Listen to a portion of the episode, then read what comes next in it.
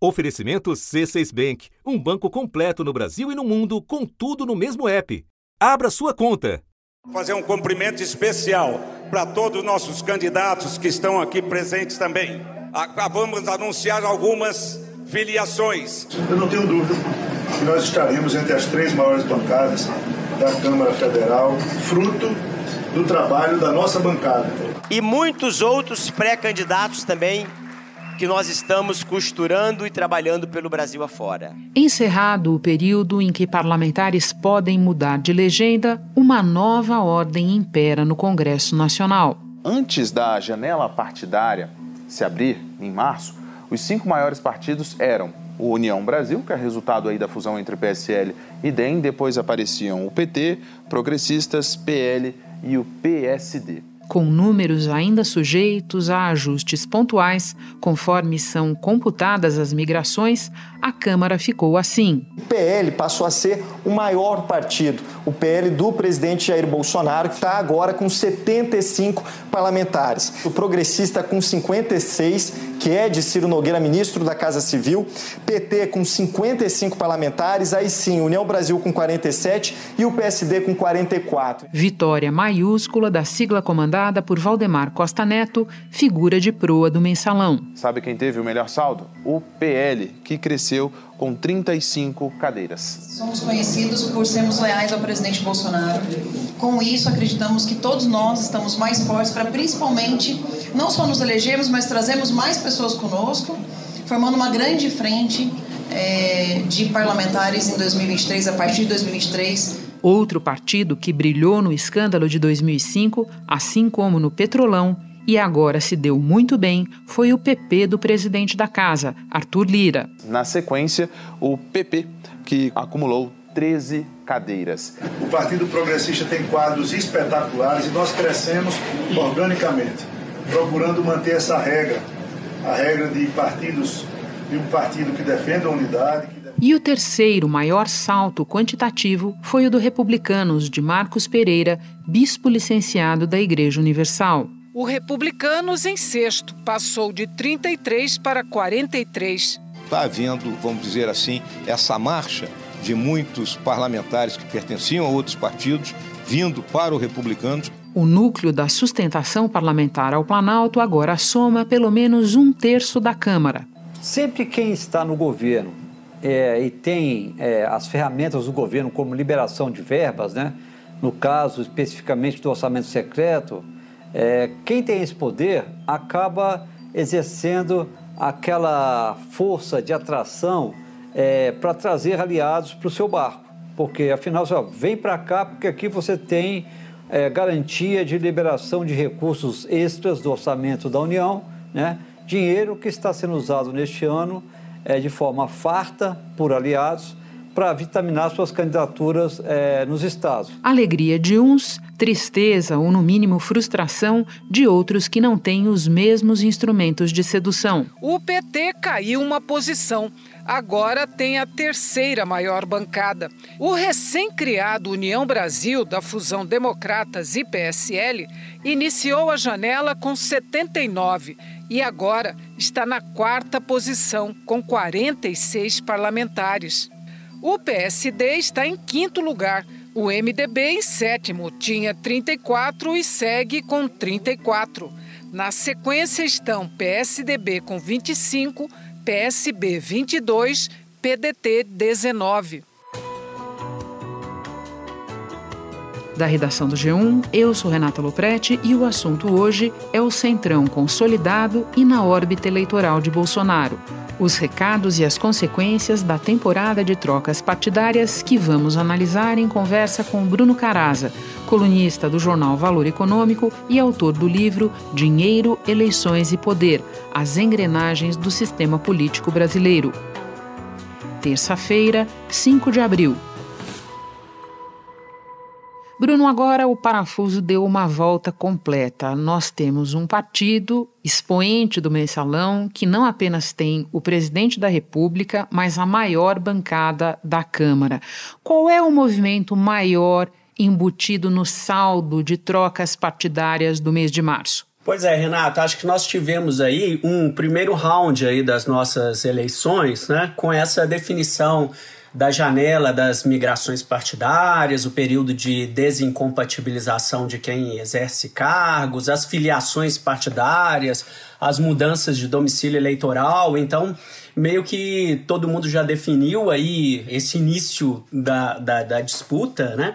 E claramente nessa primeira rodada, os grandes vencedores dessas articulações foram esses partidos que constituem o bloco da campanha do, do presidente Bolsonaro, né? Que é o, o PL, o PP e o Republicanos, né? É claro que o governo também se beneficia porque é, tem a possibilidade de você ter uma base aliada, somada esses três apenas, PL, republicanos e progressistas, eles vão somar mais de 170 deputados. É um número mínimo, por exemplo, para evitar a abertura de um processo de impeachment. Esse ano, no ano eleitoral, isso não vai estar nem em, em, questão, mas é um dado importante. Eles se tornaram aí a grande força no Congresso Nacional mas é, muita gente apontou que isso se deveu principalmente por causa da migração dos antigos bolsonaristas de origem lá do PSL, que eles ficaram presos aí na fusão com, com o DEM, né, que criou essa União Brasil, mas é um movimento muito maior do que esse, né? É, esse bloco, ele atraiu também muitos políticos de partidos menores, como PTB, PROS, PSC, Patriotas, e todo esse movimento vai na direção da formação de um núcleo duro comandado pelo Centrão, concentrado nesses três partidos. Então, claramente, a campanha de Bolsonaro ela está sendo conduzida por esses profissionais da velha política que você mencionou aí. Ciro Nogueira, Valdemar Costa Neto, Arthur Lira. O presidente do Supremo Tribunal Federal, Joaquim Barbosa, determinou a prisão de mais quatro condenados do mensalão. Valdemar Costa Neto, do PR de São Paulo, foi condenado por corrupção passiva e lavagem de dinheiro. Joaquim Barbosa diz que só o deputado Valdemar Costa Neto recebeu quase 11 milhões de reais. Joaquim Barbosa também concluiu que Valdemar Costa Neto e Jacinto Lamas se uniram aos donos da corretora Guaranhuns para praticar o crime de formação de quadrilha. Que o ex-tesoureiro Pedro Henri e o ex-presidente do partido, Pedro Correia, fecharam um acordo que garantiu o repasse de recursos. O então assessor do Partido Progressista, João Cláudio Genu, seria o responsável por buscar o dinheiro. O ministro afirmou que os três cometeram os crimes de lavagem de dinheiro e formação de quadrilha. Era PP, Partido Progressista. Por causa do desgaste da Lava Jato, virou Progressistas. É uma das legendas com mais investigados na operação. A única ação contra um partido na Lava Jato foi para o Progressistas, feita pelo Ministério Público Federal do Paraná, por improbidade administrativa. O pedido é para que o partido e 10 políticos ligados a ele devolvam aos cofres públicos mais de 2 bilhões e 300 milhões de reais por desvios de dinheiro da Petrobras. E, de outro lado, né, esse movimento de migração, que foi observado não só lá em Brasília, no Congresso, mas em todo o Brasil, porque foi um, um fenômeno que aconteceu também nas assembleias estaduais, mostram que os políticos profissionais eles apostam que o Bolsonaro é o caminho mais seguro para essa continuidade de distribuição de benesses, de orçamento secreto, de fundão eleitoral e outra, outras vantagens. Na prática, a destinação desses recursos é definida em acertos informais entre parlamentares aliados e o governo federal. O esquema, que passou a ser chamado de orçamento paralelo, tem sido usado pelo governo para ampliar sua base de apoio no Congresso. Sob a fachada da designação de relator geral, deputados e senadores fazem as indicações sem que seus nomes apareçam. O dinheiro é destinado para propósitos que nem sempre atendem a critérios técnicos, é, normalmente eleitoreiros, Em 2021, no orçamento desse ano, as emendas de relator, elas somaram quase 19 bilhões de reais. É quase que o dobro das emendas individuais. Ao entrar na disputa com o comando unificado, né, o Bolsonaro aumenta suas chances, porque é um quadro muito diferente de 2018, quando ele tinha apoios muito fragmentados e sem toda essa máquina partidária por trás dele. Agora, tem uma coisa, né? Que em eleição, treino é treino e jogo é jogo, né? A gente não sabe a que ponto que esse apoio político se converte em efetivamente em votos. Acho que o caso mais emblemático disso era foi em 2018, quando o Alckmin tinha né, na sua coligação aí praticamente todos esses partidos do, do Centrão e foi abandonado aí ao longo da, da campanha. Né? Mas a grande diferença nesse ano de 2022 é que, ao contrário de Alckmin lá atrás, o Bolsonaro agora ele tem a chave do cofre, ele tem o poder da caneta e o Lira e o Ciro Nogueira estão controlando o, o, o, orçamento público. Bruno, antes da gente seguir com a análise, eu acho importante lembrar que essa consolidação que você está descrevendo não vem de hoje, ela foi pavimentada por algumas mudanças de regra no passado recente. Pode resgatar isso para nós? Lá em 2017, o Congresso aprovou duas regras muito importantes. Né? Ele decretou o fim das coligações para deputado federal né, que impediam aí aqueles casamentos de ocasião entre os partidos. Mas as coligações partidárias estão proibidas para as eleições de deputados e vereadores desde 2020. Antes, os partidos se juntavam só para disputar as eleições e compartilhar tempo de TV, mas agora isso acabou. E também ele impôs uma cláusula de desempenho. Né? Essa cláusula de desempenho ela funciona como uma espécie de meta que os partidos têm que cumprir para terem acesso a fundo partidário e tempo de televisão, que hoje são os dois instrumentos principais para financiar a existência de um partido. Então essas duas mudanças elas já estavam gerando um movimento, um processo de fusões e de aquisições aí entre os partidos. Mas nesse ano, quando a gente observou que a disputa é, está se afunilando para um cenário entre Lula versus Bolsonaro, né, os políticos eles acabaram sendo empurrados a ter que tomar um lado. Então, como ninguém quer chegar é, atrasado na festa e perder os melhores lugares que estão sendo distribuídos, os políticos então foram forçados a acabar é, definindo uma direção. Né? Quem é de centro-direita e de direita acabou vestindo aí a camisa do Bolsonaro e indo para o PL, para o PP e para o Republicanos. E quem é de mais de centro e mais à esquerda é, está fechado nas federações aí do PT, com PV, com PCdoB, Rede, PSOL e PSB. Esse saldo das migrações ele foi muito mais favorável do lado bolsonarista. Né? Espera um instante só que eu já volto para retomar a conversa com o Bruno Caraza.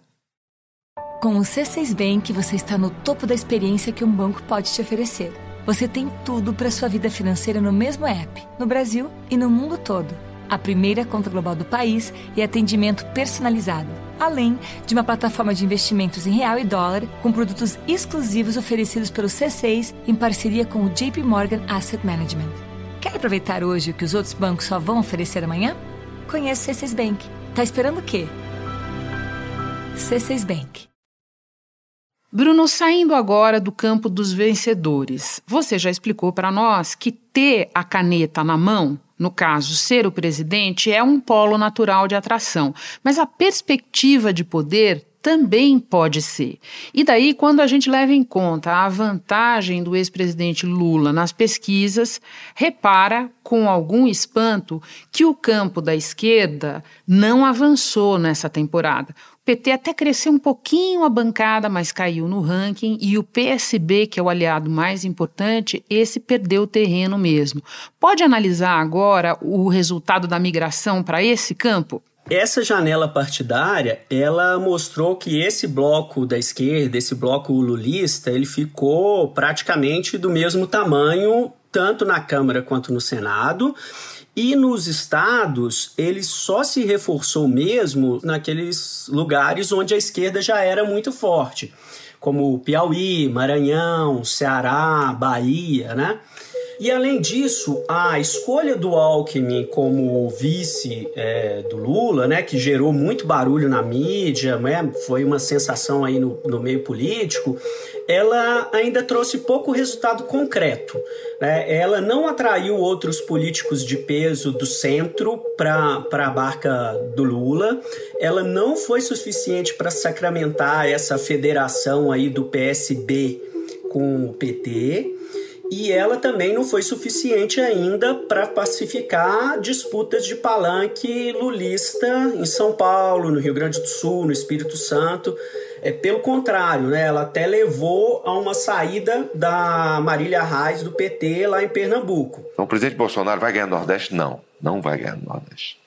Mas vai ter uma votação muito maior do que a que ele teve na eleição passada. O próprio Ciro Nogueira já admitiu que o Nordeste é uma batalha perdida para o Bolsonaro. Né? No último Datafolha, ele está perdendo de 55 a 20 para o Lula lá no Nordeste mas qualquer tipo de infiltração bolsonarista, né? Esse bloco bolsonarista do PP, do PL, tem muitos prefeitos no interior do Nordeste. Ainda temos Auxílio Brasil, temos obras turbinadas pelo orçamento secreto. Então, qualquer ponto percentual que o Bolsonaro ganhar aí no Nordeste pode ser de grande valia para ele no, no campo do, no cômputo total da, das eleições. Bruno, falamos de quem se deu muito bem na temporada de migrações, de quem ficou na mesma. Vamos agora falar dos perdedores. Em que medida o encolhimento significativo de siglas como o MDB e o PSDB está ligado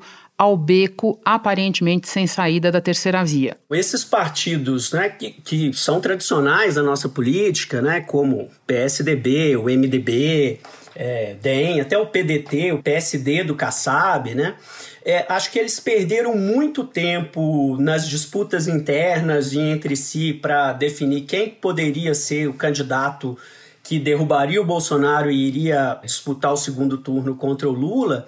E, aliás, é uma, uma guerra que nem, nem foi resolvida ainda, né? E, na minha visão, esses partidos acabaram perdendo o timing para atrair é, políticos aí do centro, tanto em Brasília quanto nos estados. Né? Então, muitos desses políticos que não tinham definido ainda para onde que eles iriam é, correr, eles acabaram é, embarcando para o lado do, do Bolsonaro. Né? Acho que a maior prova disso é que a, hoje em dia a Assembleia Legislativa de São Paulo, ela é, a maior bancada é, não é mais do PSDB, é como tradicionalmente ela sempre foi, agora quem, quem, dá as cartas é o PL do Bolsonaro, né? Agora você falou de um ponto importante, né, Bruno, que a gente até tinha deixado escapar antes, essa consolidação é, nos partidos do Centrão, nos partidos do Centrão que estão com Bolsonaro, ela se deu no plano federal e também nos legislativos estaduais, né? Ah, sim. Então, é, houve esse movimento muito forte, principalmente nessa região aí que vai desde o sul, é, passa por São Paulo e, e cresce em direção ao centro-oeste e ao norte, na área do, do agronegócio, né? E, inclusive, a gente vê é, muitos governadores nesses estados, né, que pertencem a partidos que estão nessa briga da terceira via, que já fecharam com, com o Bolsonaro, né? O, o Ratinho Júnior do PSD do Paraná, o Ibanês Rocha do MDB no Distrito Federal, Mauro Mendes é, em Mato Grosso, Wilson Lima no Amazonas, né? Todos eles são de partidos de terceira via mas já declararam que estão com Bolsonaro nas próximas eleições. Quero só acrescentar um dado ao quadro que você descreve sobre o União Brasil, que nasceu da fusão do PSL com o DEM. Me parece um caso um pouco diferenciado, Bruno, porque sim, o, eles perderam parlamentares, notadamente porque a ala bolsonarista foi para o PL, mas no caso do DEM, o DEM escapou do pior ao se fundir com o PSL, porque senão ele estaria numa situação aí parecida com a do PSDB e a do MDB, se não é, pior. Então me parece um caso um pouco diferente. E, e é um partido que vai nadar em recursos públicos do fundão eleitoral.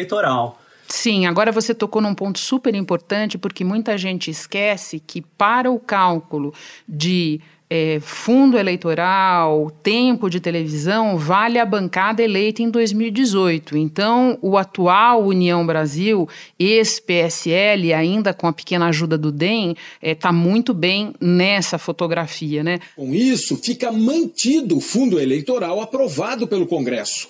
4 bilhões e 900 milhões de reais sairão dos cofres públicos para financiar as campanhas eleitorais deste ano. Bruno, para terminar, eu quero te ouvir sobre as consequências dessa reconfiguração do ponto de vista da agenda da Câmara, do que passa, do que não passa, do que será possível reverter, do que é caso perdido. Primeiro, no futuro imediato. Esse novo desenho deve afetar muito o que a gente vai ver aprovado daqui até outubro? É, ano eleitoral é sempre complicado, né? A aprovação de grandes reformas, né? mas eu ficaria muito atento ao que vai acontecer até lá, né? principalmente com referência ao, ao rolo compressor do Lira. É, em relação à agenda fiscal e também à pauta ambiental, né? O presidente da Câmara, deputado Arthur Lira, já foi questionado em diversas votações, né? E essa agora eles acharam que ele extrapolou, assim. Primeiro por isso, porque o pessoal que estava em missão oficial fora do Brasil foi permitida a votação deles dentro do plenário. Isso não acontece, o regimento não permite isso. Isso foi a primeira manobra. Acho que é, Lira, o Centrão, eles vão fazer de tudo e tentar passar por cima de, de todas as amarras para tentar estimular a economia brasileira a qualquer custo, para aliviar o estrago que a inflação, o desemprego, o baixo crescimento econômico é, fazem sobre a popularidade do Bolsonaro. Né? E quando a gente pensa no pós-eleição, Bruno, e pensa em itens fundamentais como orçamento secreto, por exemplo, o que, que esse novo desenho traz no caso da vitória do Lula e no caso da reeleição do Bolsonaro. Eu, eu costumo dizer que, é, do ponto de vista do centrão, né, é, essas eleições são um jogo de ganha-ganha é, para o Lira, Ciro, Ciro, Nogueira, Valdemar da Costa Neto. Né, porque é, se o Bolsonaro vence, eles consolidam aí é, o poder é, num próximo mandato. É, mas mesmo se o Bolsonaro não vencer as eleições, ele vai puxar muitos votos para esses partidos é, na, próxima, é, na próxima legislatura. Né? Então, independentemente de quem é, seja o próximo presidente da, da República, muito provavelmente o Centrão ele vai ser mais forte e mais coeso a partir do ano que vem. Né? Então, se der Bolsonaro, a gente vai ter uma versão muito mais turbinada do Centrão governando o país. Agora, se der Lula ou eventualmente qualquer outro candidato, eles vão ter um grande desafio que é encontrar uma forma de governar tendo do outro lado, lá no Congresso, um Congresso dominado aí por, pelo Centrão, é, muito mais conservador e muito ávido é, cada vez mais por dinheiro público, é, inclusive do, do orçamento secreto. Bruno, muito obrigada por todas as explicações. Você sabe, é sempre um grande prazer te receber. Volte outras vezes. Ah, muito obrigado pelo convite. Estou sempre aqui à disposição, viu, Renata? Este episódio incluiu alguns áudios dos canais no YouTube do PL, do PP e do Republicanos. Este foi o assunto podcast diário disponível no G1, no Globoplay ou na sua plataforma de áudio preferida. Vale a pena seguir o podcast na Amazon ou no Spotify, assinar no Apple Podcasts, se inscrever no Google Podcasts ou no Castbox e favoritar na Deezer. Assim você recebe uma notificação sempre que tiver novo episódio. Eu sou Renata Loprete e fico por aqui. Até o próximo assunto.